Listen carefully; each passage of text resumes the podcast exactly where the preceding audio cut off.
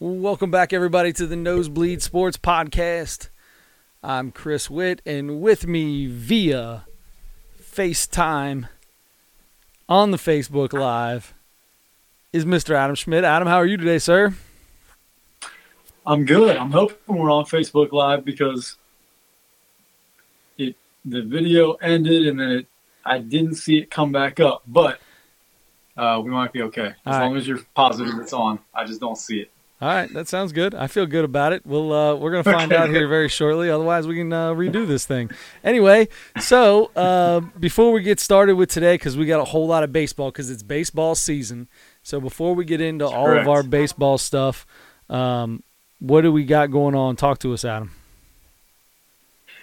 We, you know, for we, we've been talking mostly coronavirus stuff for the last couple of weeks. Um, so we're actually kind of trying to get some uh, some sports working back in here. Um, and you're right, we do have some fun things we're going to do with baseball. But first, um, I, I'm just I'm so excited about this weekend because on Sunday, uh, April 19th, The Last Dance premieres, the documentary about the '98 Bulls um, that we've been waiting for for a long time, and we were so lucky that ESPN decided to finish it and move it up early because it wasn't supposed to be out until June. Uh, so we've got uh, this Sunday, I guess, depending on I shouldn't say that because it depends. You could be listening to this a year from now, but on uh, on April nineteenth at nine o'clock. Uh, the first two episodes, and that's another exciting thing about it is you get two episodes in a row. I'm guessing they're probably an hour each. Uh, so we we may get two hours of brand new footage of the '98 Bulls and behind the scenes stuff and all kinds of interviews with people from around the league. And oh man, I'm so excited about that. Oh, dude, I, I'm telling you right now, the Last Dance is.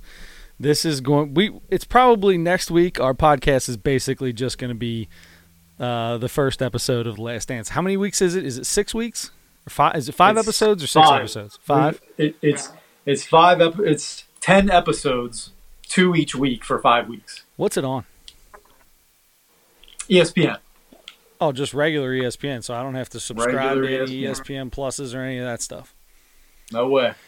Boy, that's That's nice. for everybody. All right, good. I'm super excited about that because that's going to be a blast. So before, So am I. go ahead. Go ahead. You're, you're, you're good. Go ahead. next week I was going to get into the next topic. So if you're up, for, Yeah, if you guys, too. Okay. So uh, NBA is the NBA. When it comes, there's nothing going on right now. The uh, Bulls is that that Bulls last dance is going to be amazing. But there's one thing that did happen that we were kind of pumped up about. Slightly for, Mm-hmm. uh, and we both uh, made a pick on the on the tweet box. Uh, you took Trae Young, I took uh, Chris Paul in the NBA horse competition on ESPN, which was a total bust. yeah, yeah. I think it's uh, universally felt that Yeah. that it was not very good. Do you think they're going to do the second round?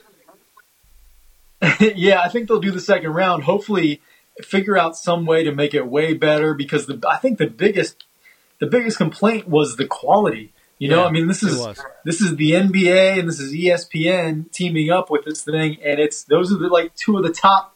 You know, it's like the top media uh, media outlet and the top league in the world, and they they've got people. And now look, it's not easy because they they can't just send camera crews to these people's houses because you can't travel and you can't have a bunch of people around. You know, and, these athletes don't want a, a bunch of people coming into their house just to film this thing. So they are using tablets and phones and that kind of thing. So it's going to be a little primitive. But there were times where, I mean, this is live, you know, and there were times where it, it got pixelated or it cut out quickly or, Right. or it, you know, it was behind and they were kind of talking over each other and stuff because they, they were trying to catch up. And so that part was really strange. Uh, Mark Jones, I think, did a good job of trying to keep it all together. He was like the host, um, and he tried to get people talk. You know, He he, he, would get them talking.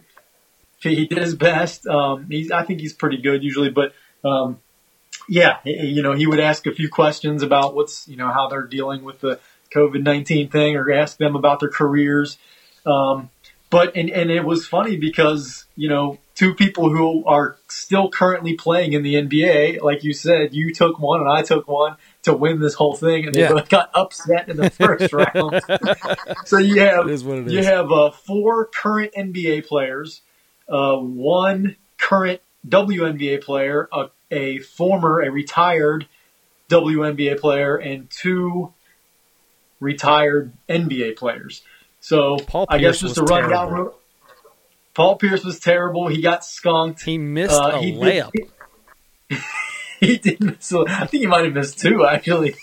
It was like a, Um, an underhand scoop shot layup that he missed. It was oh my Yeah. god, so bad.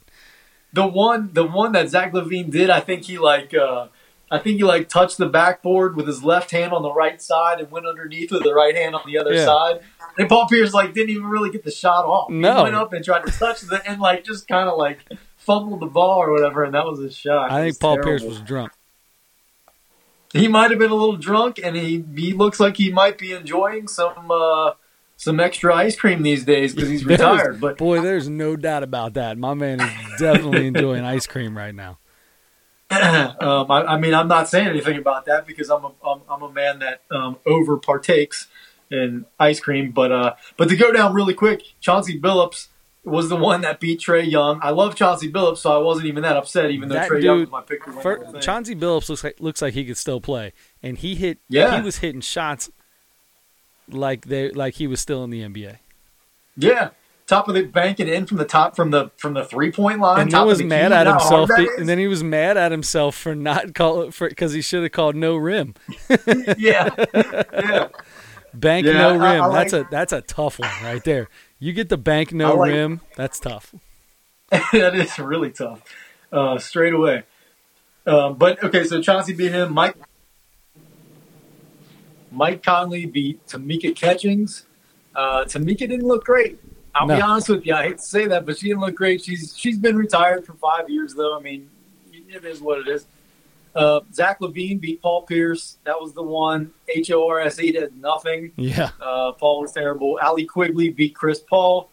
Um, and uh, so that was the first round. Uh, there were, let's see, so I would say, mm, I would say two upsets, and they're the two upsets that for, for your guy and my guy. yeah, exactly. So, so the semifinals are Chauncey Billups versus Mike Conley and Zach LaVine versus Allie Quigley. Uh, now that airs on Thursday, April 16th at 9 o'clock on ESPN or the ESPN app. And it's going to be live again, so we'll see. I mean, we'll see how it looks. We'll see if they figured something out. Maybe they I'll can mail better, but- some cameras.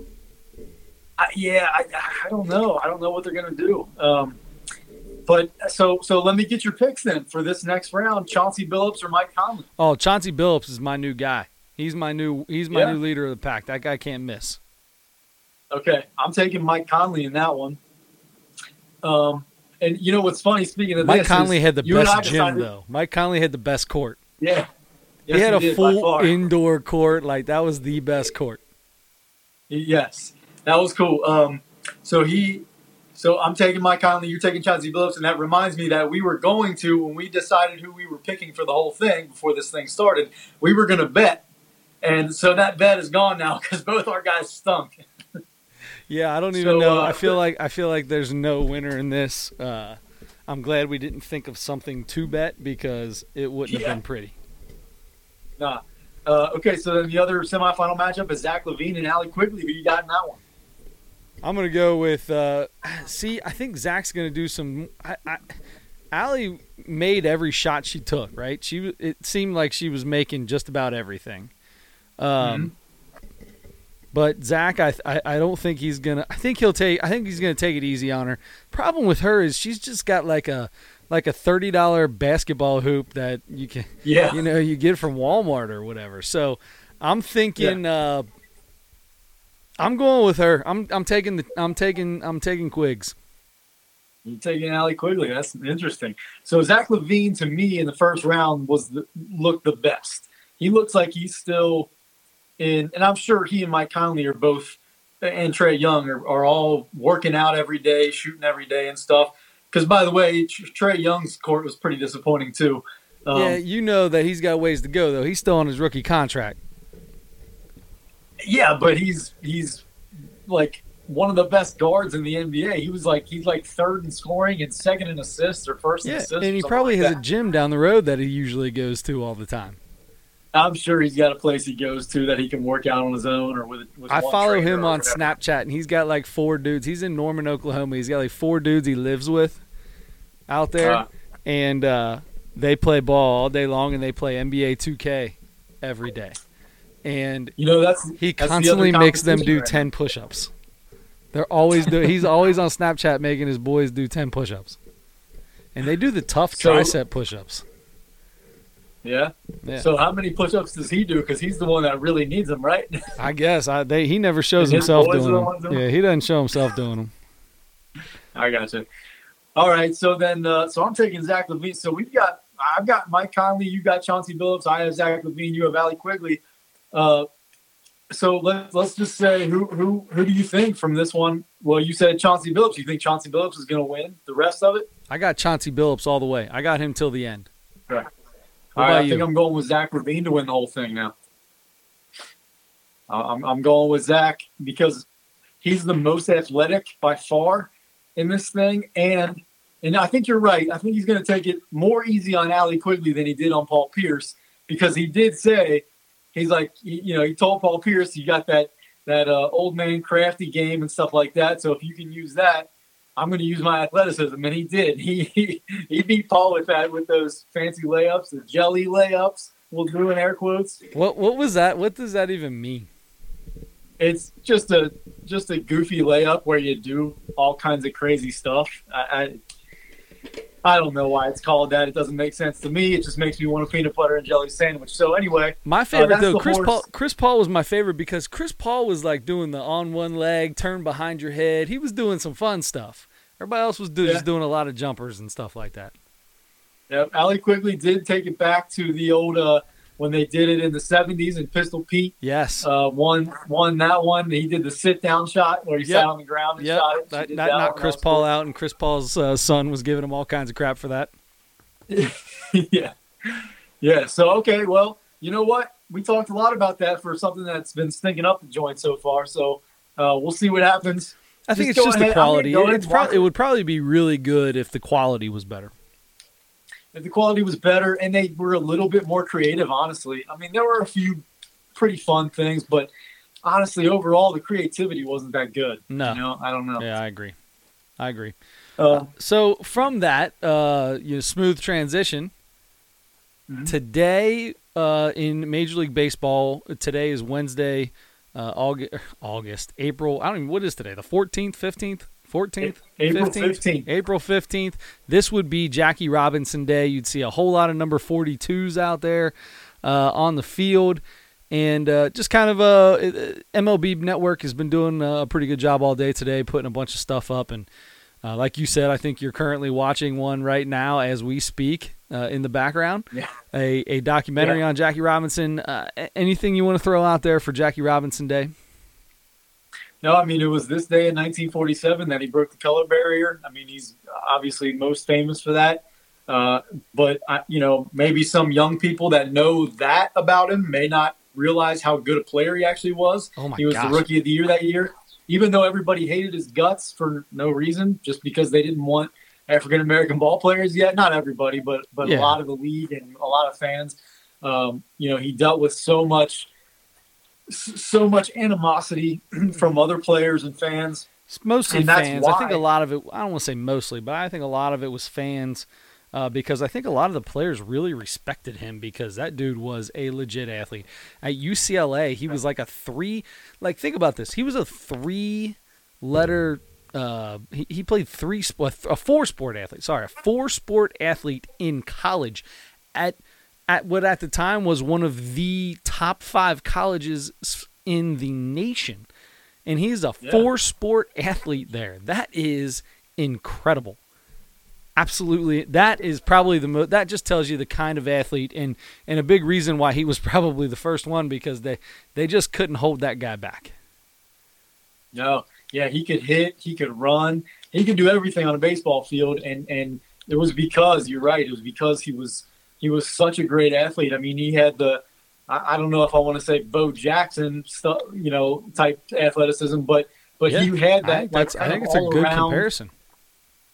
he had that all around thing where he, he had you know he was a strong kid he was uh he was he was super fast and he could just hit i mean he, he could just hit so um he I, you know it's hard to it's hard to say how great a defensive player he was because he played a lot of first base and a lot of second base and you know you don't you don't hear a lot about those aren't like the premier defensive positions if he was a center fielder or something you could you could talk about how great or not so great a, a defensive player he was but yeah, um, he, he was. I don't. I'm sure he wasn't bad enough because I've never heard anybody say anything like, "Well, he was great hitter and everything, but he was a terrible fielder." I've never heard anybody say that. So the guy was um, such a freak really athlete. knowing- I'm sure he was great. I'm sure he was just as good fielding as he was anywhere else.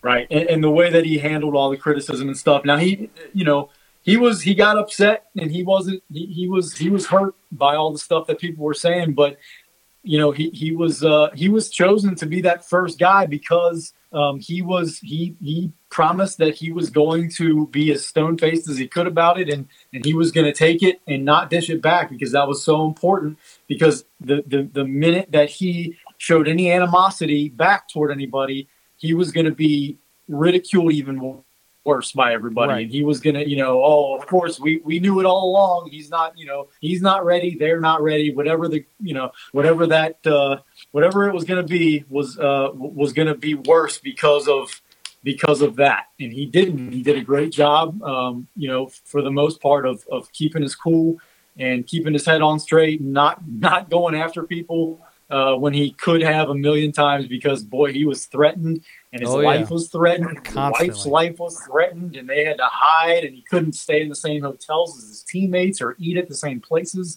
It was uh it was really really awful and he he uh he took it. He took it and, and, and kind of turned the other cheek a lot of times and and that was it and that was that's kind of the, a huge part of his legacy and uh, and and that's why we have all the great players after him the hank aaron's and the ken griffey juniors and the all-time greats Yeah, that who who knows what kind of opportunities they would have had or how differently you know baseball would have played out over the years if Jackie Robinson hadn't been that first guy and handled it like he did.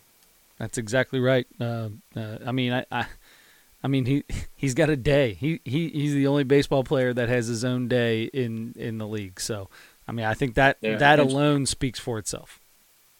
Yeah, and, and shout out to Ken Griffey Jr. because I think he was the one who came up with the idea. He wore 42. The idea, yeah. to wear to wear 42 because he was the first one to ask permission to do that. Yep. And then they got the idea, oh, why don't we just have everybody do it? Which was which is awesome. It's one of my favorite traditions every year now in baseball. Yeah. Jackie Robinson Day, very cool. Um, so yeah, I, I, it's it's uh, if, if you haven't, if you're listening and you, and you you don't you know the story about him, but you haven't really looked, go back and look at his numbers. Go back and look at his numbers and, and, and go back and look at some old videos and, and see Look at how his numbers. fast the guy was. Yeah, look at his numbers and realize that he played like four or five years in the Negro leagues before he came to the major league. Before he even, uh, before he even signed with Branch Rickey in the in the Dodgers. He was 28 years old when he made Yeah. his debut Yeah. uh, uh, It's in crazy. 1947. I mean, yeah, and he was. He, I'm sure he was good enough three, four, five years before that to be playing in Major League Yep. Baseball, and that's that. The only reason that he wasn't was because it took that long to build. You know, each step had to happen, and, and you know they had to prepare everybody basically for that, and he had to go through. They made him play in the minors, and he uh, he played in Montreal in the minors, and he in in one season uh, helped them when He he led the he led the minor leagues in hitting with like at like three forty something or whatever, and they won the minor league World Series that year, and and it was like it, Branch Rickey uh, almost didn't even have a choice. He's like. I, I gotta have this. I gotta have this guy on He's the the field. best guy better in our. He's the best guy in our farm system. How can he not be on the field for me every day? Yeah. So anyway, um, just yeah, if you if you haven't if you haven't looked at that stuff, go back and watch one of these documentaries. There, I'm sure that you can find them on YouTube and um, look at some old numbers, look at some old videos, and uh, just a just a cool thing, a, a great part of baseball history to know about. Yep. Also, baseball history. Uh, Greg Maddux had a birthday the other day. Greg Maddux is probably one of my top three favorite pitchers of all time. Yeah, yeah, he's right there for me too. I think, and one of one of the coolest things about Greg Maddux, and I feel the same way about Tony Gwynn too, is some of the stories you hear from, Yes. from teammates and other players and managers and stuff that, that played against him or with him at those times um, are, are incredible. It's they're so fun. They're almost unbelievable. They Literally are. That's exactly hard right. to believe. Yeah. Um, so, so, so uh, I, I, I grabbed a few stories that I thought were pretty cool, um, and I wanted to run them by you really fast. So, in 2003, during the season, um, Maddux was was about to pitch against the Astros on a you know regular season game, and he uh, it was Richard Justice actually wrote this article uh, with these stories, and he he told a story where Jimy Williams was the manager at the time for the Astros, and the Astros were taking batting practice before the game. You know, whatever three hours before the game or whatever that you know Yeah. the Astros were taking batting practice, and, and Jimy Williams, I think, saw Richard Justice and said, "Come over here." He said, "Look over in the uh, Braves dugout and uh, tell me what you are." Actually, he might have been, he may have been with the uh, Cubs at that time. Anyway, he said, uh, "Look over in the Bra- in the in the dugout and tell me what you see." And Greg Maddux was pitching that day, and he was watching batting practice in the dugout, the Astros batting practice in the dugout to see who was hitting well that day, who Yeah. was feeling good, who looked comfortable. You, do- I, I, you know, that might not sound like a huge deal, but I don't think that happens. And what people are working on, like that. if people are working on trying to go to ball, take the ball the other way, you know, throughout all of batting practice. Well, I'm gonna, I'm gonna stick him inside all day because that's what he's been working on. Obviously, he wants to go the other way. So, yeah, that's uh, that that that's a good story. I've never heard that one. That's good. I like Yeah. that. And that goes along with the with the uh, the whole theme that he was so prepared. He was so detailed and prepared all the time. That's that's part of what made him so great. He- so the, the next story, the fact that he could put a pitch anywhere, he could throw any pitch Yeah. anywhere at any time. Yes. Yeah. Uh, so he had so Maddux played uh, twice for the Dodgers, once in 2006, once in 2008, and during one of those seasons, um, I think it was uh, uh, one of those seasons anyway. The Dodgers transferred their pitching game charts to a database from like paper to into a computer system, right? So one day, Greg Maddux came into the front office, grabbed a front office executive, had a, had a, a huge printout of thousands of his pitches from the past. Like they didn't just have them from when he was a Dodger; they had them from all of his career. Yeah. And he went down the list and found through thousands of pitches. Said, "Hey, this down here." Found a pitch, one pitch that he threw to Tony Gwynn from years before that, and said, "Hey, I don't think this is right. It says right here on this pitch at this in this at bat, I threw him a changeup. I'm pretty sure it was a fastball."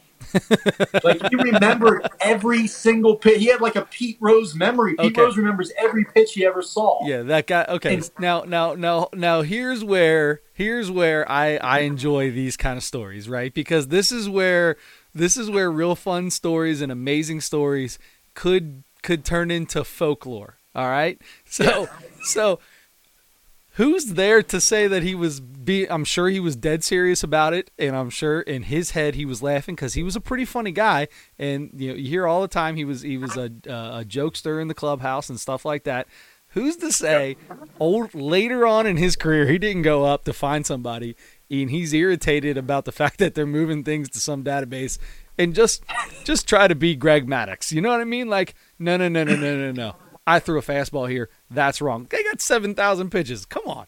That that, that makes me You're that that that one makes me a little skeptical, a little skeptical. But I do like it. It's kind of like Pete Rose, where he, you know he's like, oh, it's eighty six, like in eighty six, uh, uh, 86, 86, uh, it was it was an 0-2 count, and uh, he threw me a curveball, and it was whoever on April thirteenth, and Pete, there's nobody going back to look that up. well, it, it's it's one of my favorite things about Pete and about Greg Maddux because they do have memories like that. They do, and that's they do. part of what made them so great because they they learn from every pitch and every at bat, and, and they use that information because they somehow retained it, which is the opposite of me. If I I'm if with I you there. We've talked about this before had- with golf and stuff. I like I got a buddy who knows every shot I've ever hit in golf, and I could I play the same course every week, and I don't even I'm got to ask questions of where I'm hitting. Yeah, yeah, but I so I, I really you, you may be right. That is something that it sounds like somebody can make up to make it sound sensational Um, it, but it, you know, maybe it's it's, a Greg- little stretch of the But truth. it's Greg Maddux, and it goes down in but folklore, and it's I- believable. and I want to believe it's true. uh, so another one, he was uh, he's 42 years old. He's pitching with the Dodgers in 08. It's it's the end of the regular season, coming down in the last week or so, and the Dodgers are kind of reshuffling their. Um, they're going to be in the playoffs. They're reshuffling their rotation, and they're kind of getting ready. Um, I don't know that uh, that Maddux either Maddux wasn't going to be part of that rotation in the postseason, or um, he was. They basically they shut him down when he would have had one more chance, one more turn in the rotation because they were shuffling things around. He, he they shut him down for the rest of the season, right? So he came in, um, and, and he I guess he was okay it, with it at first, but then he went to um, the pitching coach and to Rick Honeycutt at the time and said, "Can I pitch one more time? I just want one more start." And this was going to be his last year. This was going to be it for him. And uh, so they let him pitch. And in the, in the coaches meeting after that, they said one of the coaches came in and said, "I think I figured out why he wants to pitch one more time because he didn't say specifically." He said, "Take a look at the all-time wins list." So at that time, Maddux and Roger Clemens were tied at 354 wins. They let Greg Maddux pitch in the second to last game of the regular season, and he held the Giants to one run in six innings and got number 355 and passed Roger Clemens. How about that? How about I believe Pretty that. cool. I, I mean, those guys are so competitive. I can believe something like that. I believe Yep. that. I'll tell Yeah. you one. I'll tell you one I got. I'll tell you. I've already told Yeah. the David Justice one, and and maybe I'll do that at the end. But there's another one I was My watching. favorite one. Yeah, I'll I'll tell that at the end. So there there's another one that I like. So um, MLB Network does these videos where they get and maybe it wasn't MLB Network because there's one with Karl Malone too, and Anthony Davis. Uh, but anyway, so Greg Maddux dresses up like he's um, uh, getting a field ready. Okay, so they're they're at a they're at a, a minor league park. They're shooting a commercial for MLB The Show or something like that with Kris Bryant a couple years back when he was on the cover of the game, and they're shooting a promo for it. And Greg Maddux dresses up, and he's you know he's kind of got a gut, you know, on uh, they, they give him a gut, and he's got a beard and all this other stuff, and he's he's getting the field ready, and he keeps telling stories, keeps talking in this like hillbilly accent, and Kris Bryant keeps is like, dude, somebody get this guy away from me. Like this, he's so annoying. And he keeps going, hey, I got to get this field ready for they. They got a game tomorrow. I got you guys done yet? And he keeps yelling and screaming at him. And they're like, well, we're just waiting on this batting practice pitcher to to get here so Kris can can uh, hit some balls and and uh, see what he can do. You know, so we can we can record these promos.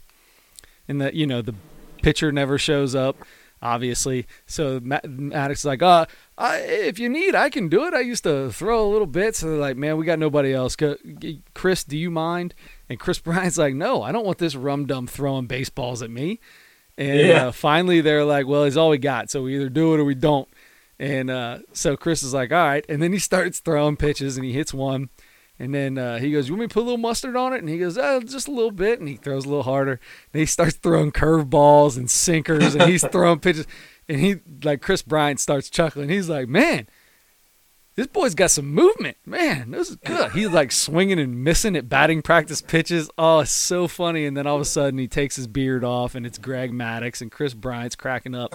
It was fun because Greg Maddux had been retired for a few years already and he was he already retired at like the age of 43 or something like that. So it was kind of cool. It was that I enjoyed that. That was, Greg Maddux can still can still make that thing move a little bit at the age of 50. That's funny. Yeah, I, I forgot about that until you started about halfway through that story, and then I, I kind of remember seeing that. Mm-hmm. That's awesome. That's That so was cool. funny. And and yeah, there are some uh, there are some some uh, stories about how he how much of a practical joker he was and stuff like that. Yeah. Um, but anyway, uh, so so another another quick one is um, uh, he. It's not clear whether it was the Braves or the Cubs at the time, but um, he watched a couple of infielder Jose Hernandez's swings Mm-hmm. uh, during a game, and then noticed that he made an adjustment in his stance right during an at bat. Um, and then he said to uh, he said to somebody sitting next to him in the dugout, "We might have to call an ambulance for the first base coach." On the next pitch, Jose Hernandez ripped a foul ball that hit Dodgers first base coach John Shelby in the chest. Oh. Uh, and, then, kind of a follow up thing to that same story, John Smoltz said um, that in one season, four times Greg maddux was sitting with him, and he said four to- four different times that the, the hitter that was on that was hitting right then was going to hit a ball in the dugout at them. Three of the four times he said that in the same year, it happened. That's in insane. that. That's incredible. Yeah. I'm telling you, the dude was the the the their baseball minds. They're people that just have a different kind of mind. Their mind works a different way. Bill Gates, um, uh, uh, uh, the guy from Apple, Steve Jobs, uh, Albert Mm-hmm. Einstein, Tony Gwynn. Ted Williams, Greg Maddux, Joey Votto. There are certain people, their minds just work differently.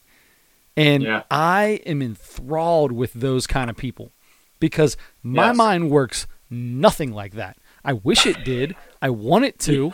I don't know how to train it to do that. I think you just got to be lucky and you know just be that guy. But the, I, Yeah. I, I, that's unbelievable to me how people can do stuff like that. But the the the one story that that I'll tell it real quick, the David Justice story. Mhm. So, listening to David Justice is years and years ago, and he's telling a story about Greg Maddux. He's playing left field. Uh, it was either left, left or right. I guess he was in left. Anyway, it doesn't matter. He was in the outfield, and um, Maddux comes up to him in the dugout and says, "Listen, when so and so comes up to bat on the third pitch or the second pitch or whatever, he said." Take about eight steps back, put your heels on the warning track, and it's coming right to you. And Justice is like, yeah, okay, what? Yeah, this guy's a this guy's a nut. So David Justice doesn't move. He's you know kind of plays his normal spot in uh, second pitch to whoever the guy was. I can't remember who it was. Maddux throws it to him. Justice is uh, casually creeps back, catches the ball, looks down, and his heels are on the warning track. And That's- I, ugh. it's the greatest. That is my favorite. Like he, that to be that good, to be able to know the pitch you're gonna throw and what the guy is gonna do with it, is insane. That's insane. That's a perfect, perfect, perfect segue to my very last story here. Bobby Cox one one day comes out while Maddux is pitching, comes out to suggest that he intentionally walked the next guy, and he wants to talk to him about it. So Greg Maddux tells him the next three pitches he's going to throw, and then says, "And on the last one, I'm going to get him to pop, pop up foul to third base." On the fourth pitch, popped up foul to third It's base out. insane. That's incredible. Is that awesome? I love. I, that's insane. That's almost as cool as as the stat we just heard about Joey Votto the other day, who's had like seven thousand plate appearances in his Yeah. career, and has flat, sorry, popped out in the infield once, ever, ever. Um, not not Yeah. last year, once last year, once ever. I remember at one point in time there was a stat where he hadn't popped out in the infield. He hadn't popped out to an infielder at all for like five or for like five years or something. And when it happened, it was a big deal in Cincinnati. They wrote an article about it when he finally popped up Yeah. to an infielder. But even more incredible than that, because he fouls pitches off like it's his job. He's like Pete Rose. He just fouls and fouls, fouls pitches off like it's his job. He's only popped out foul one time ever. Yeah, I I feel like it was just this past year or maybe the year before. might- I feel it- like it was pretty recent. Yeah. he had a ton of at bats and a ton of plate appearances and pitches that he saw before that happened. I mean, it was yeah, that's that's a spectacular. That's a wizard the bat. spectacular That's, that's Tony Gwynn esque. That's Pete Rose esque. That's Ted Williams esque. That's a wizard with the bat. It's insane. Yeah. It's insane. That's what I dream. That's what I dreamed my life would have been. Joey Votto's So life. talking about yeah, ta- talking about some of these all-time greats that you just mentioned. Um, so Major League Baseball has MLB.com, I guess, has um, asked the asked their writers from each market for the last. I think it's. I think there's maybe just one a week coming out. Um, so there and there are four so far that they're asking each writer in that market to. Um, they're choosing a position and saying, okay, choose your top five of all time on your your team, all time at that position, right? What a, what a great uh, what a what a great way to describe this thing. So, So anyway, so so if um, I'm if I'm understanding this correctly, Major League Baseball asked the beat writers for each team to come up with a top five positional uh, order of players Right. from each individual team. Right. So they did that, and so far we have catchers, first baseman, second baseman, and third baseman. Now you are our resident baseball genius here. So Well, uh, I, I The done mind's this- gone a long we've done- way. We've done this a couple. We've done this a couple times, and I love it. I have no idea. It might be terrible to listen to, but I love it because I I love uh, your your knowledge uh, about baseball history. So I uh, I love the text that I, wanna get from my this. dad as he's listening to it, and I'm thinking of somebody, and it's on the tip of my tongue, and I can't get it off, and I get it wrong, and my dad's sending me text messages with the guy's name in the middle of the day, like I'm supposed to know what that is. Well, Let's be honest. He's really the guy we should probably He is, have, be he is, without a doubt, without a doubt, no baseball history. You kidding me? So, but anyway, you uh, you grew up in the same house with him, talking baseball every day. So you uh, a lot of that is rubbed off on you. So I'm going to say you choose the position, and we'll go and see how many of the 30 teams at whatever position you choose, you can name the top player at that position. Ah, man, I'll tell you what. There's a lot of teams. I, I don't. I, you know what, man? You you choose the position. I'm I'm not doing it. I don't care. I don't care what position. I'm ready to go. I, I feel like maybe I kind of feel like first base might be one of the easier ones. I All could right. be wrong about that, but Let's I feel like I feel like maybe we start with that one. Okay, best first So- basemen from each thirty from all thirty teams. Um, let's. so we're. I'm trying to guess the number one. Right. Who they rank number one. Just number one. Yeah. Okay. Yep. So let's start with the American League East Toronto Blue Jays. This guy uh, played first base. Carlos Delgado. 93 to 2004. What's that? Carlos Delgado. Boom. Look at that. That was All easy. right. Baltimore Orioles. Uh, one of the Ba- great switch hitters of all time. Baltimore Orioles. Um, uh, man, as soon as I think of Baltimore Orioles, I automatically go to the other side of the diamond. Like my head can't get off of Brooks Robinson Yeah. and Cal Ripken Jr. But uh, at first, and then you say best switch hitters of all time, and then my mind goes to. Uh, so is it Harold Baines?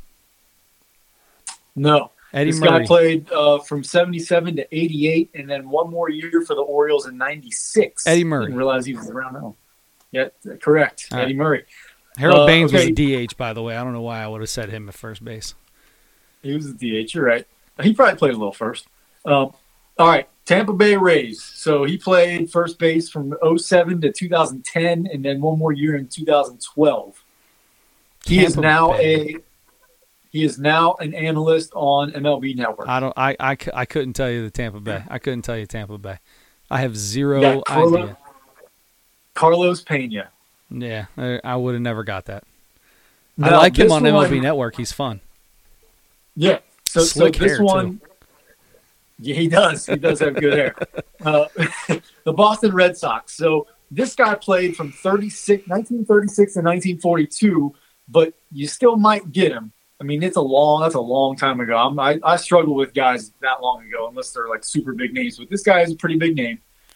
Um, let's see. He he had 50 homers in 1938. Like you would like that would help. Uh, Fifty home see. runs in 38. A, that's a lot of home runs. That's a ton, yeah. And that that stood that record stood until David Ortiz uh, broke that in 2006. Let's see. Um, okay, this might give it away, but it says don't forget that Boston got Double X, one of the all-time sluggers in history, in a trade with Philadelphia Athletics that amounted to a steal in hindsight. So Double X uh, is the nickname. I don't know. Jimmie Foxx. Oh, Jimmie Foxx. That's you know what he's an all-time great, but that's still a pretty tough one. Jimmy This Foxx one, is though, Jimmy is- Foxx. is- literally is one of the. He's probably one of the 50th 50 greatest baseball players in history. Uh, and this next guy is without question one of the 50 greatest, and he's from right around that same era. He played first base for the Yankees from 23 to My 39. all-time favorite player. He's my all-time favorite player, Lou Gehrig, Yep. Uh, and not not because I saw him, just because I love. I, I, I he he he's a he's a different cat, and I enjoy everything about Lou Gehrig. Okay, next. He's without without question my favorite Yankee ever.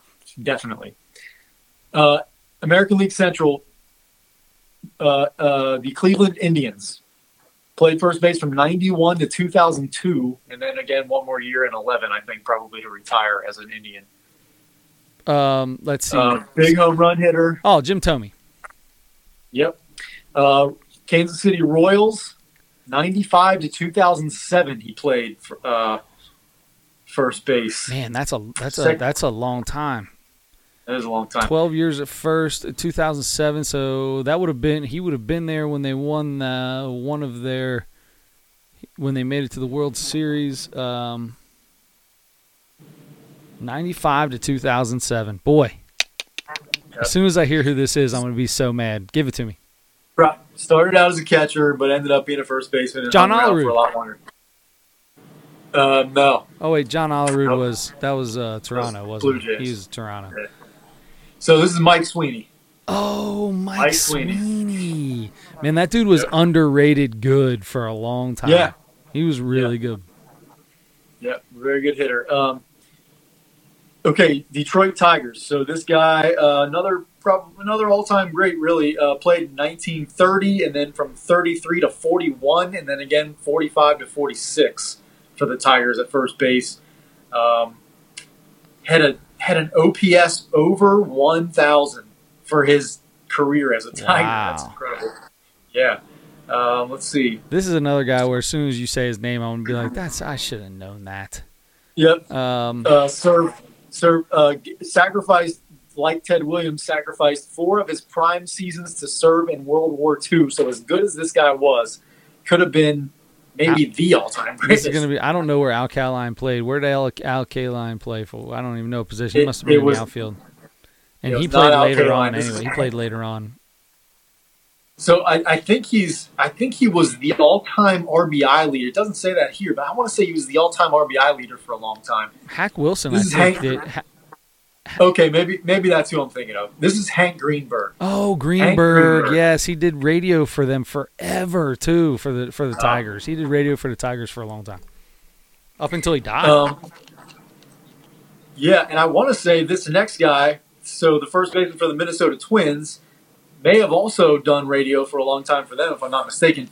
Uh, so he was the first Twins player inducted in the Baseball Hall of Fame. He played first base for them from 61 to 74. Minnesota Twins. Well, that's not correct because the f- best first baseman they've had, well, I guess they probably consider Mauer a catcher, don't they? Uh, yeah, I think so. Uh, okay. Um, first 61 baseman, to 74. man, gosh, buddy, these are some old cats. I should know some of these guys. um, uh, seventy-four. I, I, I, you you got me. Uh, nickname was Killer. Apparently, I don't even think I knew that, and that's like part of his last name. I have no idea. It's uh, Harmon Killebrew. Harmon Killebrew. That's This next one you're gonna Gosh, get easy. man. This this is a this is a recovery one. You're gonna get this one easy. Chicago White Sox played first base from 90 to 2005. Ah, it's Mark Grace. 1990. White Sox. No. Oh, White Sox. Sorry, Frank Thomas. I thought I just Sox. heard Chicago. I just heard. yes. I heard. I, in my Yeah, head, I yeah. was thinking Chicago. Uh, yeah, yeah. Yep. Sorry, Frank Thomas. Big hurt. You got it. You got it. Frank Thomas. All right, on to the AL West. Uh, Anaheim, uh, California Angels of Anaheim. Yes, I love it. but played uh, first base from 79 to 85 for them. That is such a terrible time frame for me. So for six years in Anaheim, this dude played first base. Uh, and was a six-time All-Star during that time. wow. Okay, okay, okay. We can figure this one out. Uh, Played. I'll, I'll tell you this: his best years were as a Minnesota Twin, but he played six, six, seven years for the Angels at first base. that doesn't help me at all. I don't know if that helps. That doesn't help me at all. Give it to me. Seventy-nine to eighty-five. Give it to me. Rod Carew. Rod Carew Rod was a Carew. first baseman. See, I didn't. Even, I would have never thought that. I thought Rod Carew played third base. I don't know why I thought that. Man, Uh, you're right. Definitely more more famous as a twin than as an angel. Yeah. Yeah. Right.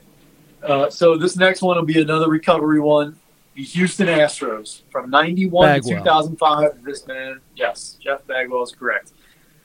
The Oakland Athletics, 1925 to Oh, 1935. bologna sandwich. How can they not put? They're not putting Mark McGwire on there.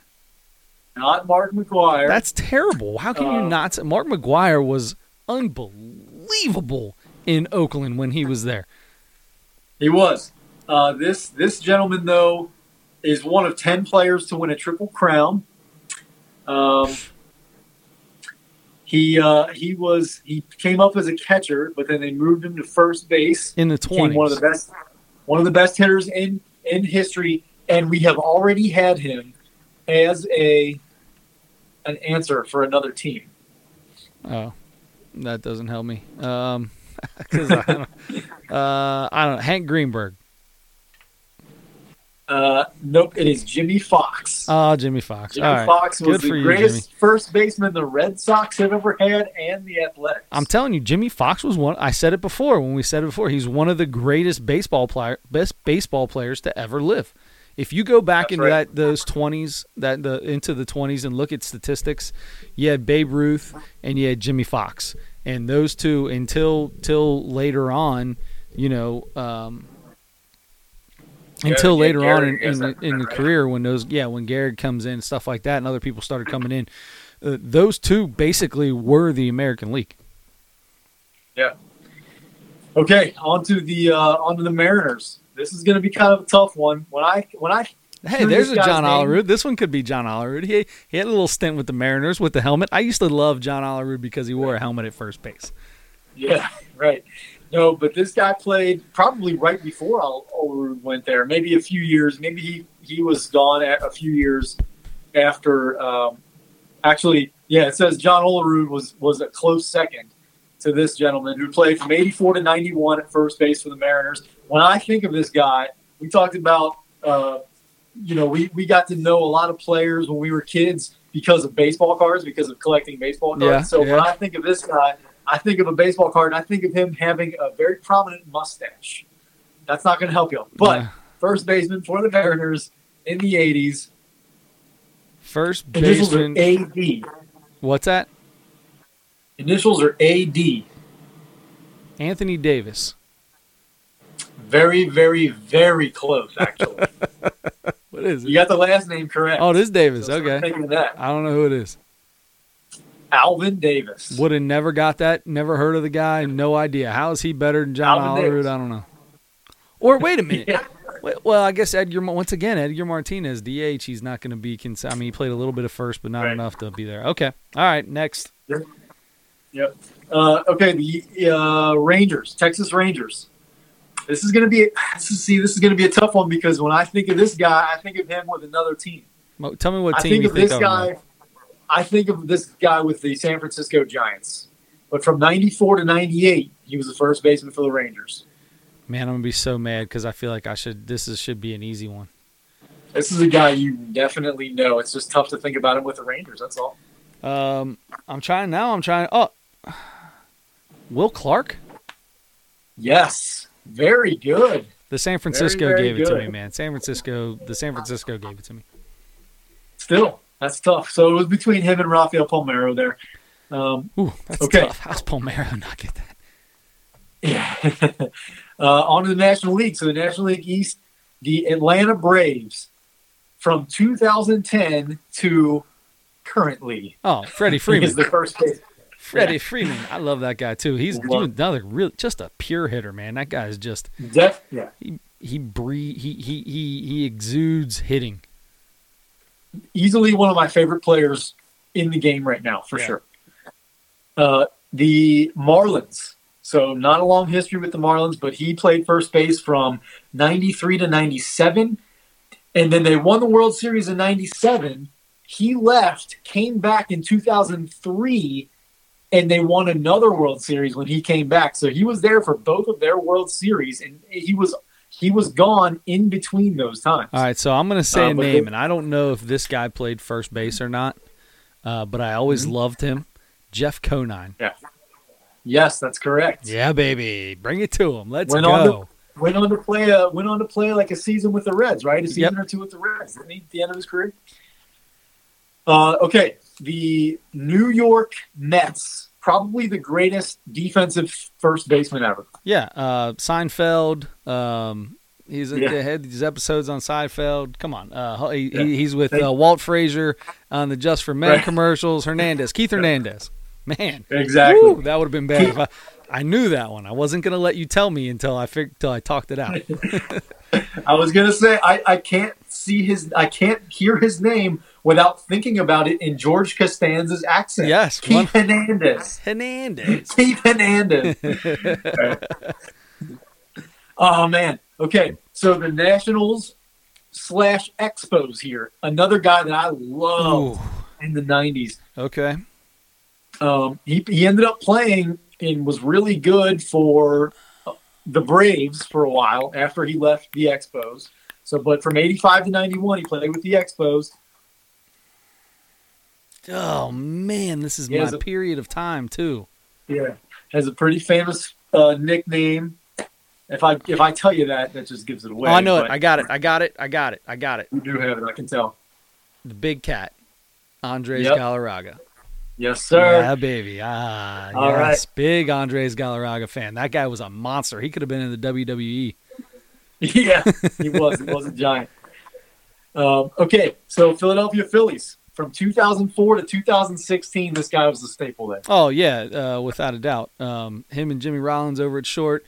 Uh, hold on a Mhm. second. Once again, uh, he was a baby face, and he went down the tubes. Like all of a sudden, became the worst hitter Yeah. in baseball. Um, oh my gosh!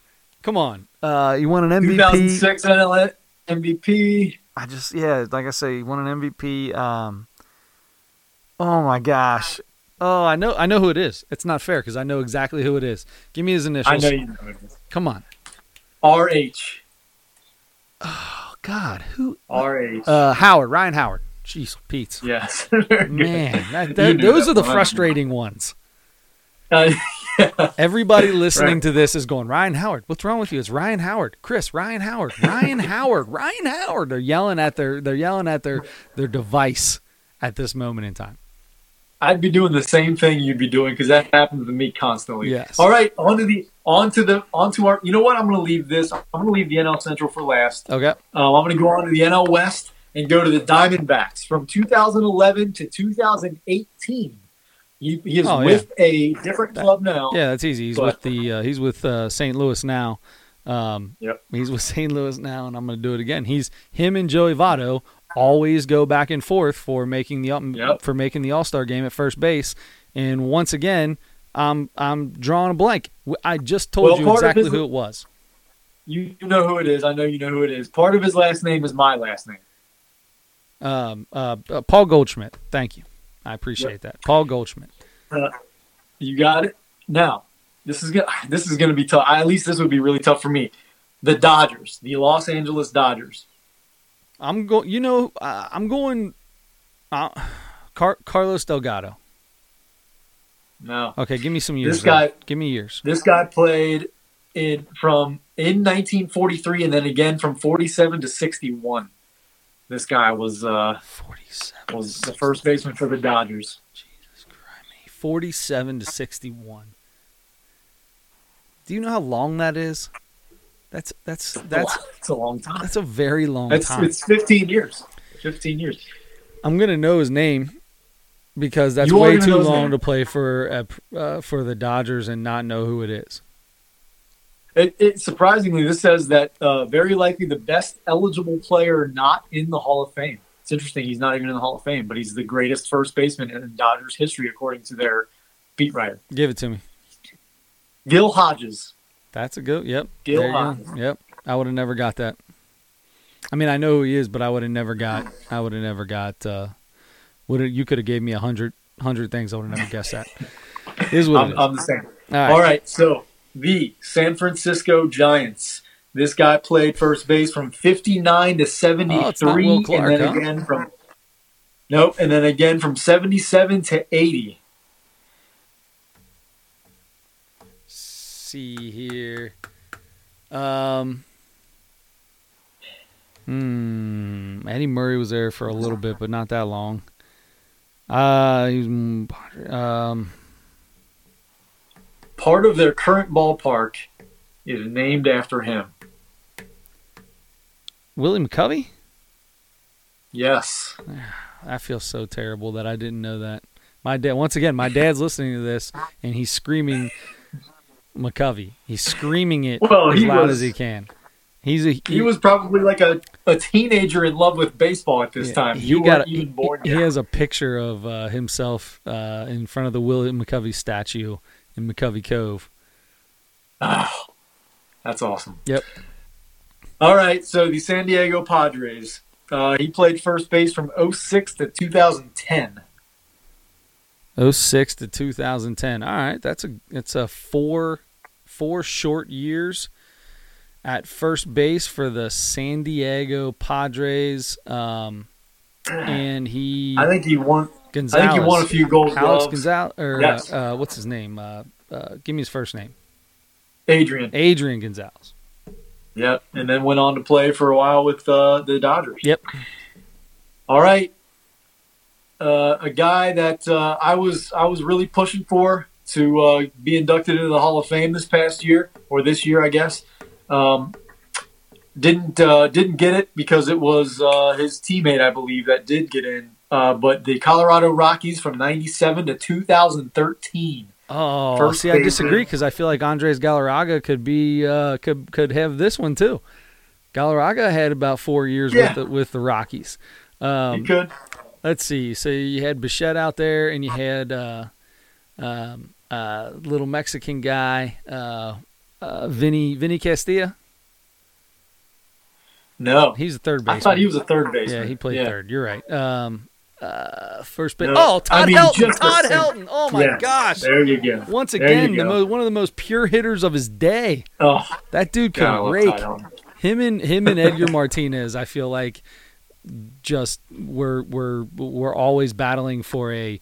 Uh, they they were always the top of their leagues in batting average every year.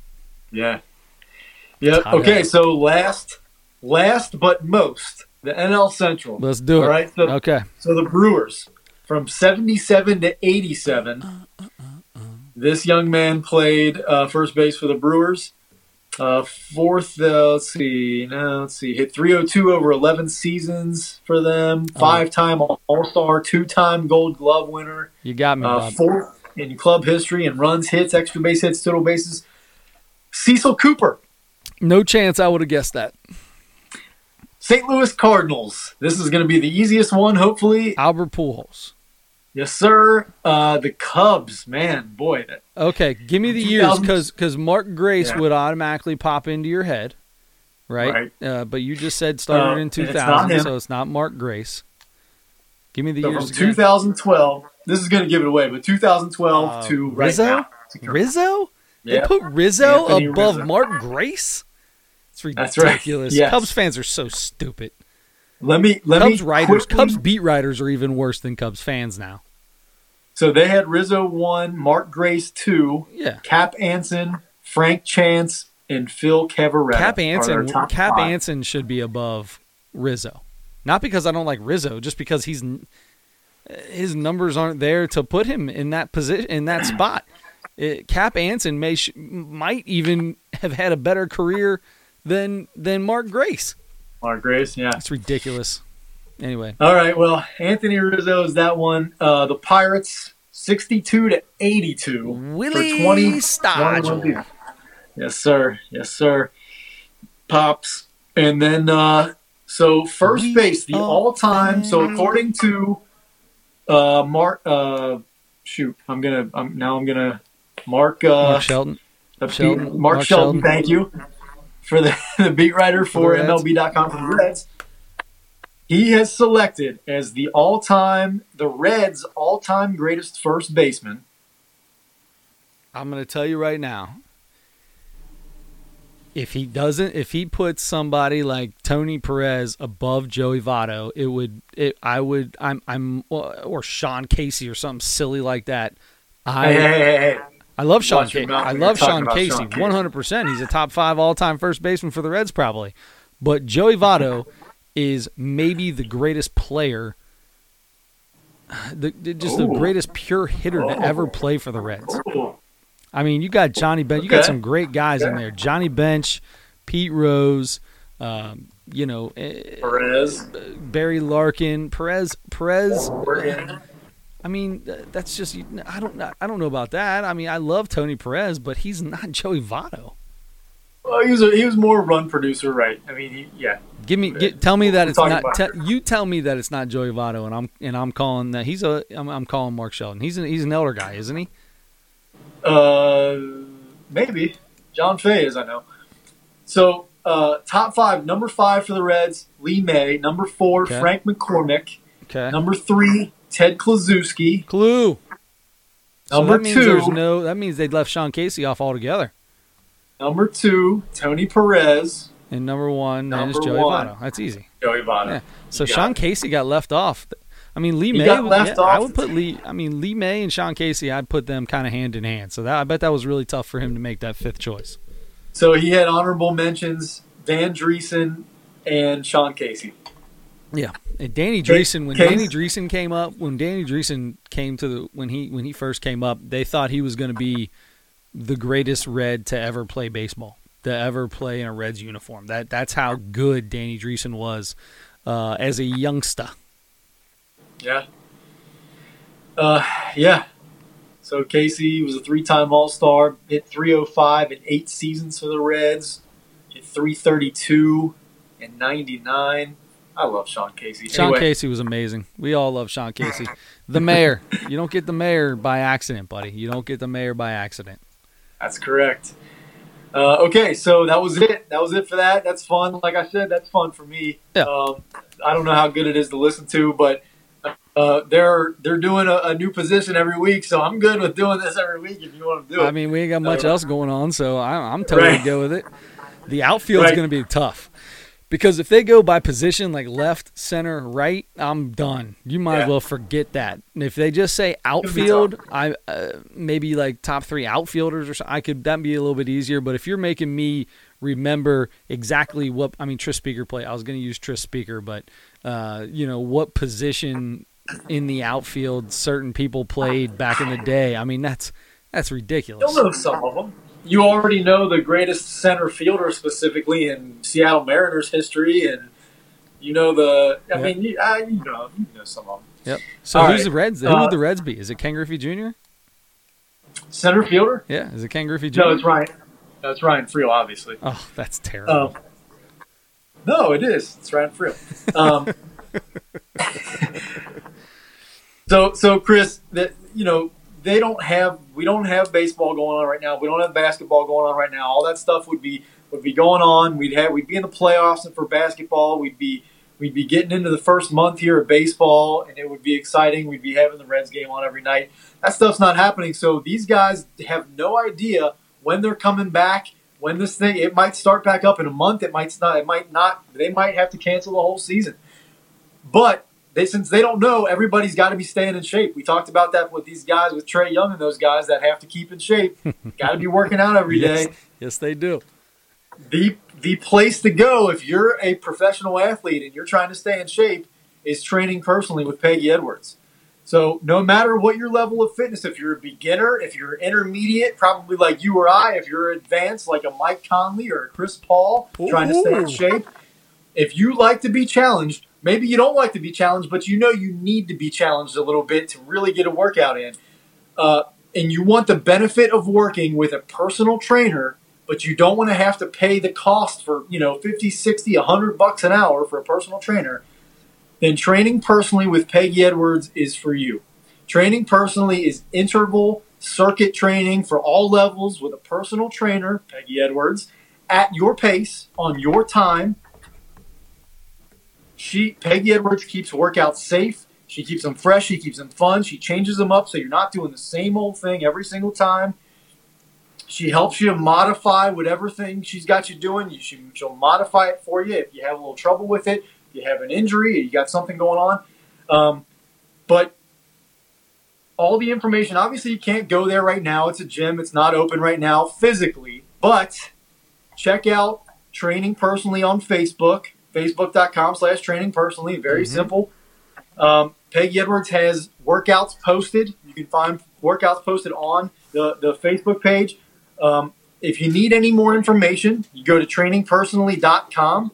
You can uh, you can email, you can contact Peggy Edwards, owner operator, uh, certified certified personal trainer and nutritionist. Uh, email her Peggy at p e g g y at trainingpersonally.com, um, or you can text her, you can call her. Uh, any information you need, she can answer for you.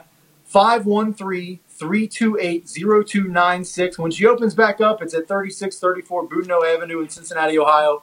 But for the time being, email her, call her one more time 513 328 0296. Training personally with Peggy Edwards. I like it, man. And there's one person uh, that we found out over this past week that could use.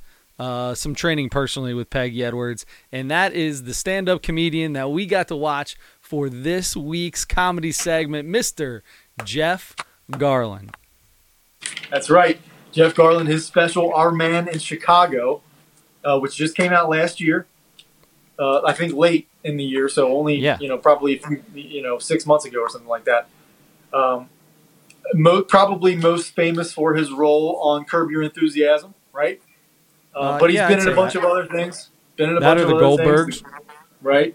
um, and he's been in stand-up comedy for a really long time. Um, any any thoughts? Do you want to start off on this? You got anything you want to specifically talk about, uh, or you just want to give your do, give do your it? Bro. I want you. I want you to start us off. Start us off. Tell me what you think. I got you. Um, so a, a, a few things that stood out to me just just from his jokes. One thing that um, uh, no, I thought I thought you did for just a second, but uh, I think we're good. So he made a couple references that I was very excited about. Yeah. Okay, um, one, one was King Kong Bundy. So he told the story about early in his awesome. career. that was one of my favorites. He's doing he's doing this. yeah, he's doing. Yeah, he's doing a show in this club. It's crazy. He's, he's there's not even a stage. There's a disco ball and uh, some guy in the middle of the show comes after him with a giant, what he thought was a baseball bat, ended up being something else. So he's chasing him around the, the, the place in the middle of his in the middle of his set, chasing him around with this thing, trying to hit him, and he's it's, it's like he's some like uh, cokehead or something like that. So he ends up finishing um, where he stops, and there's this giant giant bald man that he notices earlier in the in the day and he really he like notices this guy, but he ends up at the bar where this guy uh, says, "Hey, you all right?" or whatever, and and, and he kind of like helps get the guy away from him. And uh, so he, he ends up sitting there talking to he him. He caught the guy dead in his tracks and threw him out the yeah. door. yeah. So uh, and he says, "Hey, I'm Chris. I think his name was Chris." Um, and he said, uh, "He said, oh, okay." He, he, said, "You look really familiar for some reason." He said, "Well, you might know me as King Kong Bundy." I'm a wrestler. He's like, oh my god. So I thought that was a King Kong Bundy the reference was cool. Is, I was not expecting didn't that. Seem super impressed by it. He more seemed like, yeah. what what happened today? That that I got yeah. chased with uh, a giant uh, woman's toy and and uh, and and and had a couple people dry humping on stage with each other and and somehow King Kong Bundy saves me and walks me to my car. Phenomenal yes. story. Phenomenal story. My, so, know, so my, I think. Go ahead. Oh, sorry. I, I think the funniest part to me was wasn't even a joke that he had when he started riffing on, on the uh, the two people that were sitting yes. in the front row, the guy and the, girl that were apparently just friends Lydia. from college or whatever, Lydia. Jamie and Lydia. Yes, Jamie and Lydia.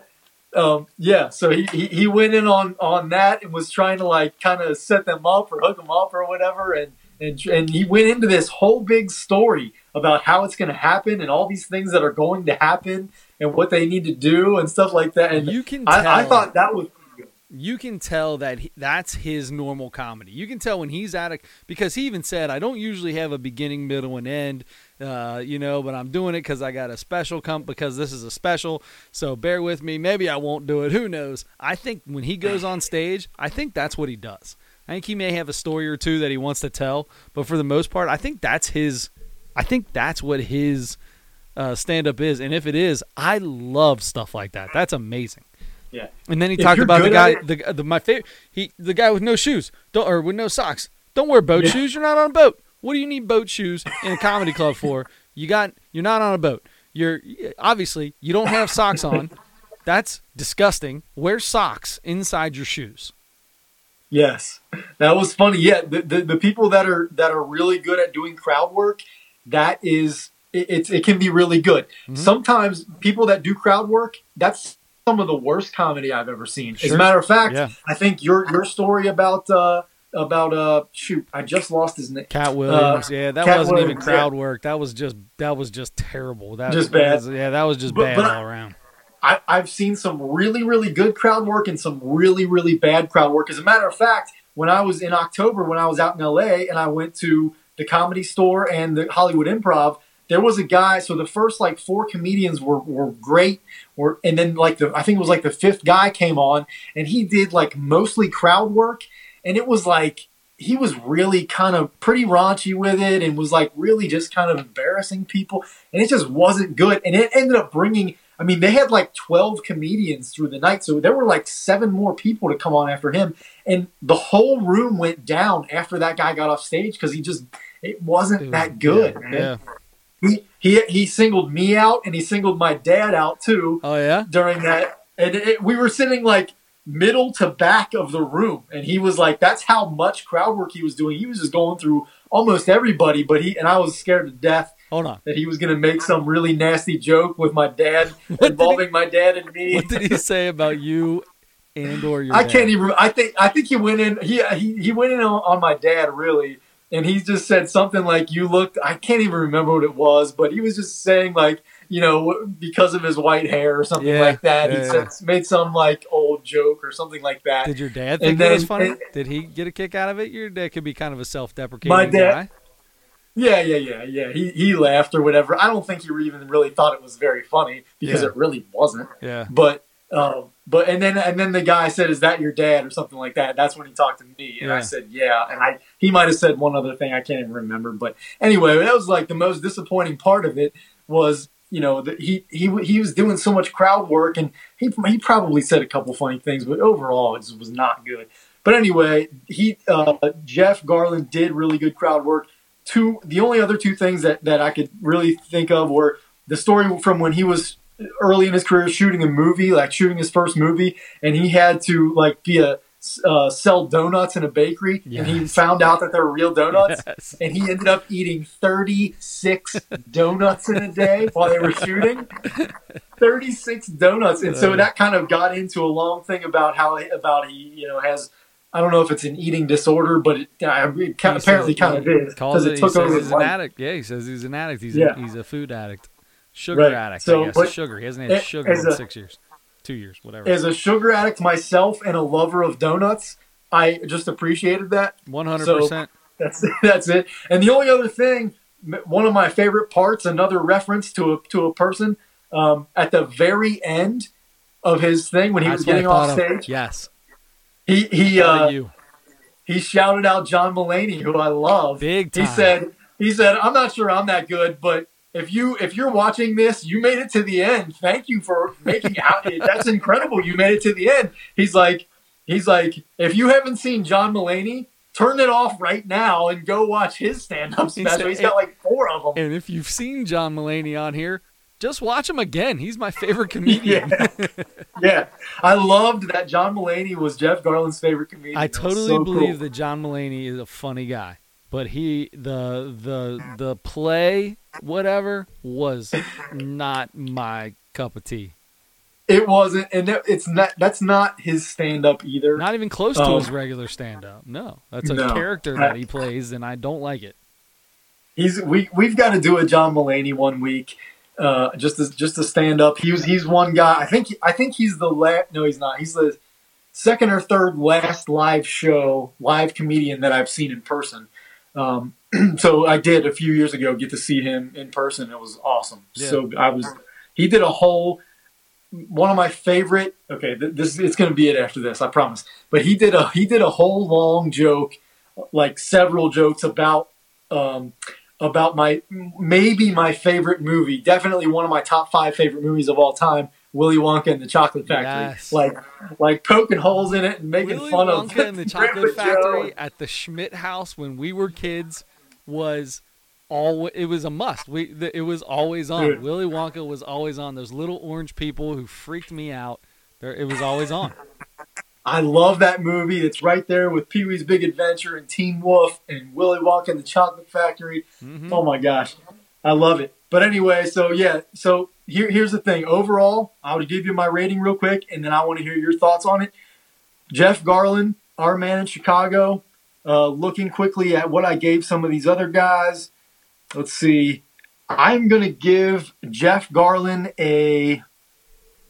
I am going to give him a. Oh man, I'm going to give him a two. Below half. Wow. I'm gonna give him a two. It's just, uh, you know, it's kind of weird. Wow. You know what? Yeah, a two. I gave Tiffany Haddish a two. You are so. You you're the most critical person I've ever met in my life. That's insane. Yes. In gave real him life and in this thing. Wow. Because we decided that two and a half was the middle, not three, right? Uh, Compared to what you the call middle? it. Yeah. well, I say two and a half. You say three. I say threes in the middle. But either way. Right. Dude, oh my gosh, that's rough, bud. I'm gonna give him two. I'm Man, So, you sorry. did, so after I- all that that you were laughing and talking about, you really didn't like it. just overall, it wasn't that funny. It just- I didn't think it was a that funny. A lot of funny. stammering, a lot of stumbling. It seemed like he was stumbling Yeah. a little bit, but He was not smooth with I'm, it at all. I'm going right in the middle, man. I, I did like it. I'm gonna give him like a three, uh, three point, uh, three point two. oh, I liked That's it. I thought it was good, man. I thought it was good. I laughed pretty hard at some parts. There was never really anything where I was disappointed in. I really loved the thing with Lydia and the two guys over there. Uh, the That two guys they said you're the you're the badasses in this. You guys, you, you're the two baddest guys in this whole place, and uh, that was fun. He said one of you guys knows karate, and the black guy points to the Asian. I was in my head, I was like, "Do it, do it, do it right now!" And he didn't. Good for Jeff for holding back. He didn't do it. oh, I, I was in my head. Black guy points at Asian guy and says he's the one that knows chi- that knows karate. Yeah. I'm like, this is so easy. They just put it on a, Yep. on, a, on, a, on a platter for you, and he didn't do it. yep. Uh, good for him, I guess, because it is what it is. Um, so yeah, three point two. But that brings me to: Did you see one of my favorite comedians? And I think you like him. Um, he, he- I take it back. He's not one of my favorite comedians. He is one of my favorite comedians, but sometimes he gets on my nerves when he does his girl impression thing all the time. Yes. This is who I was going to suggest as well. Uh, Chris D'Elia just had one come out, and I really like Chris D'Elia a lot. I Yeah. like Chris D'Elia a lot, and the trailer was on, and he was kind of talking about. He said, uh, "I'll pee in my pants before I pull my pull my dinghy out, just so I don't just so I don't get in trouble because everybody gets in trouble now for doing everything." So I kind of that's what I was thinking about when I was thinking about him making fun of the Asian guy for being knowing karate. Um, they're taking that stereotype to another level. Anyway, um, yeah, so I'm totally down with uh, a little Chris D'Elia for this week's segment if you are. I, I am definitely down for this, and here's here's a special reason why. So so to answer your question, I loved Chris D'Elia when I first saw him. The first several times I saw him, for probably the first couple years I knew about him, Yeah. I was like, man, this guy's really funny. And then I started following him on, on all the social media, See, and I got we talked about this. You can't do that. Don't do that. Get off that man. But- uh, don't do that. it, it, it got it, it was he he's gotten he's changed he's kind of transformed and he's changed into this thing and the way he does his social media maybe it's really him but i feel like he's putting on a fake thing all the time like and i don't know i just i just a lot of the, the way he talks and the way just the way he uses like i don't know like lazy speech or something to try to make it funnier it's gotten not that funny anymore to me. You know what I mean? So anyway, I'm not as big on him as I used to be, but I still think he's funny. And two consecutive nights, like I mentioned in October, I was in LA. I went to the comedy store and I went to the Hollywood Hollywood Improv and I saw Chris D'Elia live both times. He did sets Really? both times, and he at that time was working out his material for this special. Awesome. I am going to. I got to see him six months ago work on this material that he is talking about in this special, which is really cool for me. That's I, I got to see the process. That's cool. You know what I mean? This will be fun. I'm So, inter- uh, now I'm interested to know where the joke started and how it ended, or how you know in, Yeah. in that kind of as that is. That's cool. I'm I'm excited about this one. Chris D'Elia is uh, my sis, like my sister and my brother-in-law's favorite. They love him. Yeah. Yeah. So Um, so so yeah, and his his special that just came out yesterday, as we're as we're talking, uh, it's called No Pain. No Pain. So if you're if you're listening and you wanna you wanna watch it, Chris and I are going to be watching it this week, and we're going to talk about it next week. Uh, so watch it, Chris D'Elia, No Pain. Um, I'm looking forward to it. have you watched and, the uh, newest episode of Tiger King? Is didn't they have a, a another episode come out? I heard they were bringing another episode out. I thought they were supposed to, but I don't think they did. Oh, they didn't do it. Oh, I thought maybe it. I I, thought so. maybe it came out.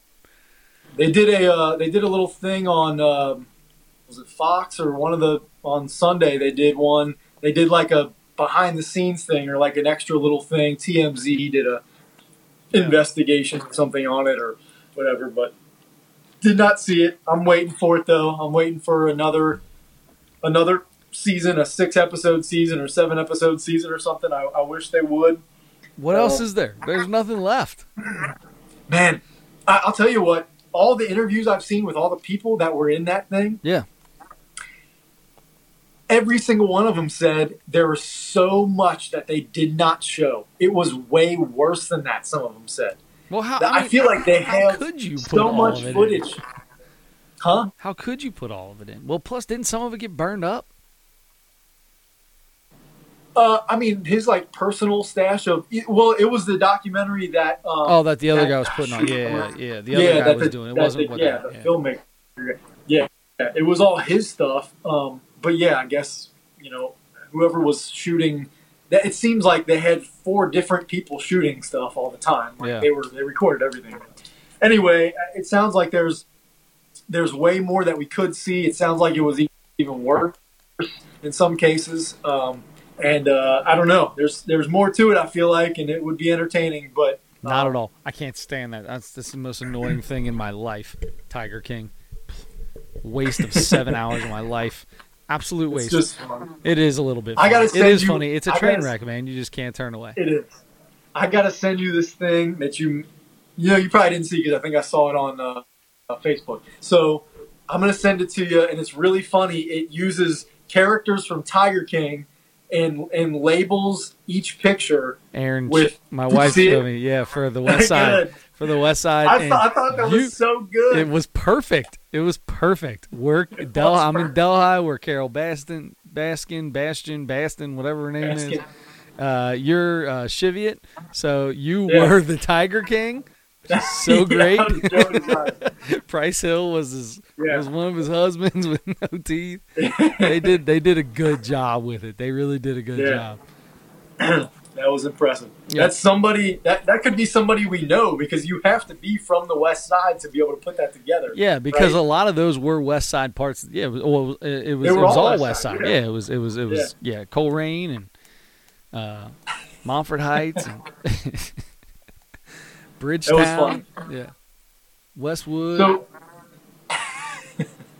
Chris, um, we, we this is something we didn't talk about before or during this podcast, but this was episode 100. One hundred. I was thinking the same thing. I was looking around my house for a small bottle of champagne we could pop off. Uh, take us back, man. Take us back. What's your favorite? What's what's your favorite episode? Man, I I don't know. There, I mean, there are too many to. Of course, every episode we've had somebody had somebody to interview has been incredible. Those have been our best ones. I By think. far, I think Um, I, I believe that. Last week's I thought I, I, I thought was a great. I thought was really good with uh, um, Steve Ellis, the the head coach with the Yes. of the UC Clermont um, Cougars. Cougars. Yep. Yeah, uh, every interview we've had um, has been awesome. People have been very generous with their time about that. because we we you know we started out asking people like, hey, can we get you on for a few minutes to just ask you a few questions, and then we keep these poor guys for forty five minutes, Some- hour long. Yeah, So- sometimes we've we've kept we've kept uh we've kept Bobby Nightengale for over a half hour. We've kept Adam Baum on for like forty five minutes one time. I mean, Yeah. these guys they're very generous with their time, especially because we do this at ten thirty at night uh, when we record.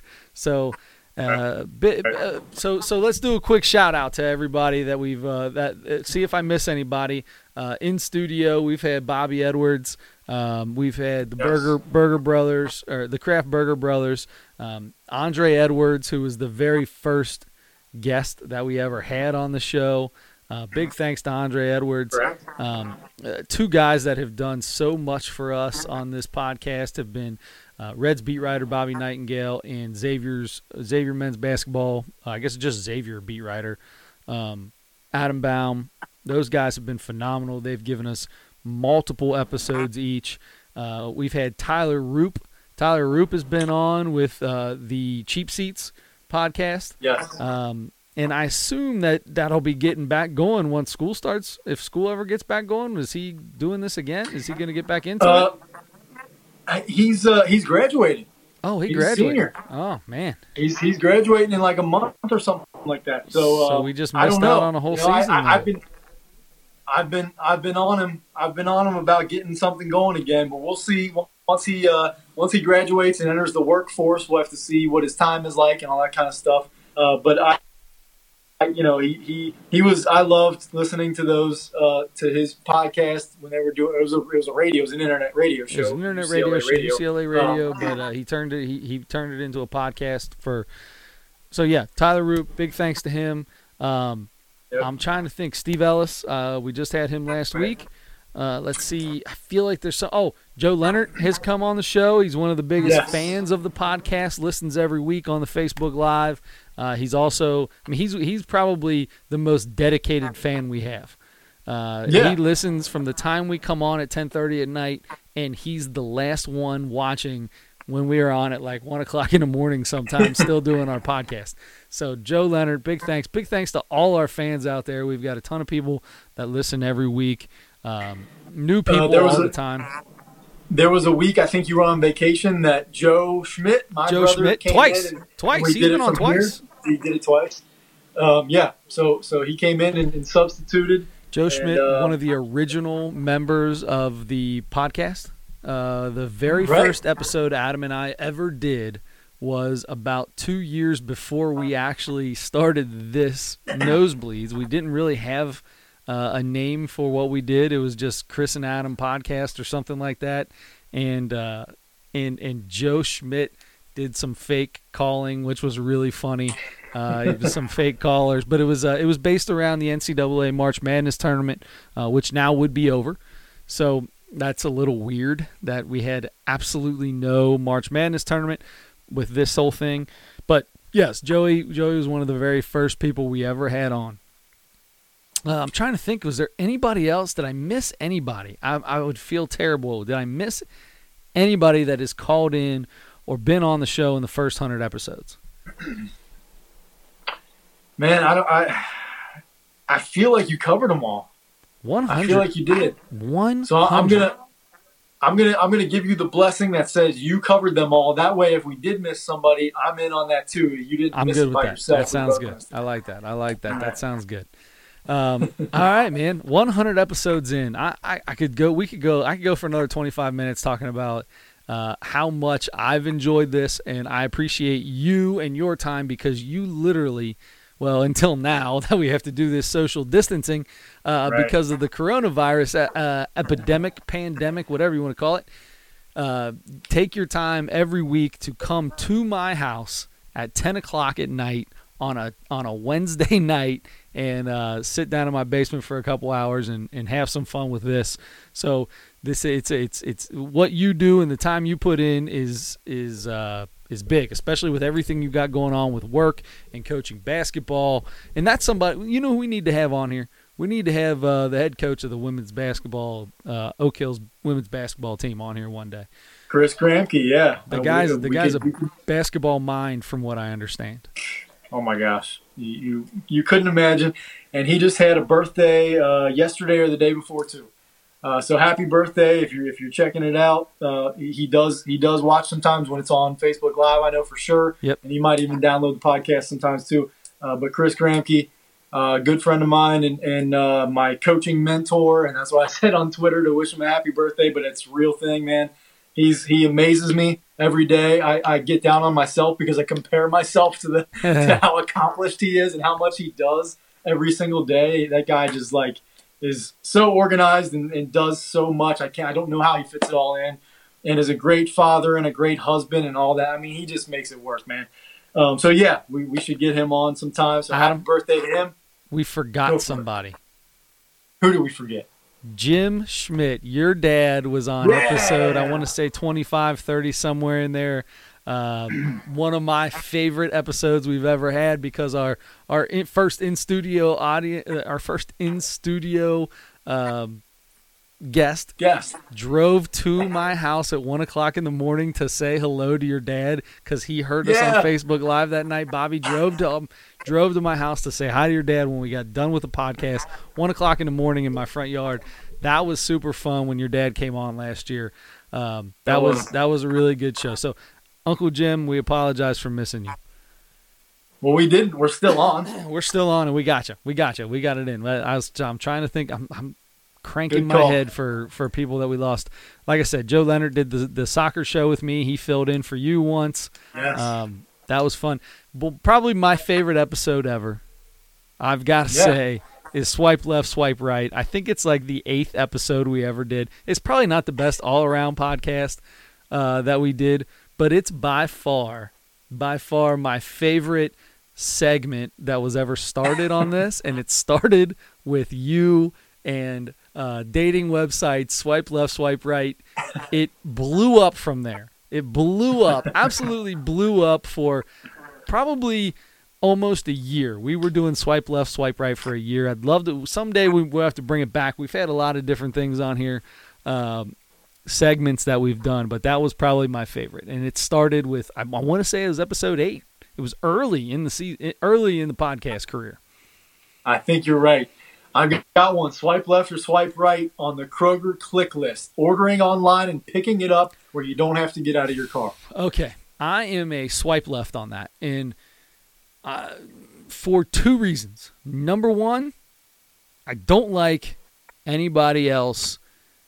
I, I, as a man, I don't want somebody to put stuff in my car for me. Like I don't need you to do that. I'm a grown man. So my wife loves the click list, and sometimes she's busy at the house or at work, and I have to go pick it up it it's it's it's ex- in- extremely embarrassing for me. Uh, also, shout out to Parker Witt, who's made a couple different uh, a couple different uh, Yes. uh, uh, times he's been. Yeah. anyway appearances. So I'm incredibly embarrassed to drive up. I call. I have to give them her name because she ordered it, and then they come out and they, they it's me. I get out of the car immediately. I go back to the back and I'm grabbing bags. I'm trying to grab more bags than they do because if you're gonna fill my car up, I feel like now I got to tip you, but I don't want to tip you. I don't know what to do. Do you tip the Kroger click list guy? I you I think you can, but you don't have to. And I think it's different right now. I think they kind of have to understand. right now, now I will say this. Last week I went to pick it up, and it's the first time I was like, "Man, I ain't even going. I ain't even getting out. I'm just gonna let this Thank dude do it." I, I stayed in the car for that one. It's the one time that, and I, I have never. I couldn't wait to get out of the parking lot. I could not wait to get out of the parking lot. But you swallowed your pride, and that was the right decision to make Yes. because you don't stand up. Here's the thing, Kris. I the reason why I asked you that is because today was the first time I ever tried that. The first time I ever went to the grocery store and didn't go inside and walk through the aisles I and pick stuff going- out I myself. love walking through the aisles. So do I. First time I ever did this because I am doing everything. I'm trying to order everything from Amazon. I'm getting food delivered. I'm not. I'm trying not to go anywhere and be around anybody at all ever Right. right now. So I'm I'm doing all this all this new stuff. I I got a brand new phone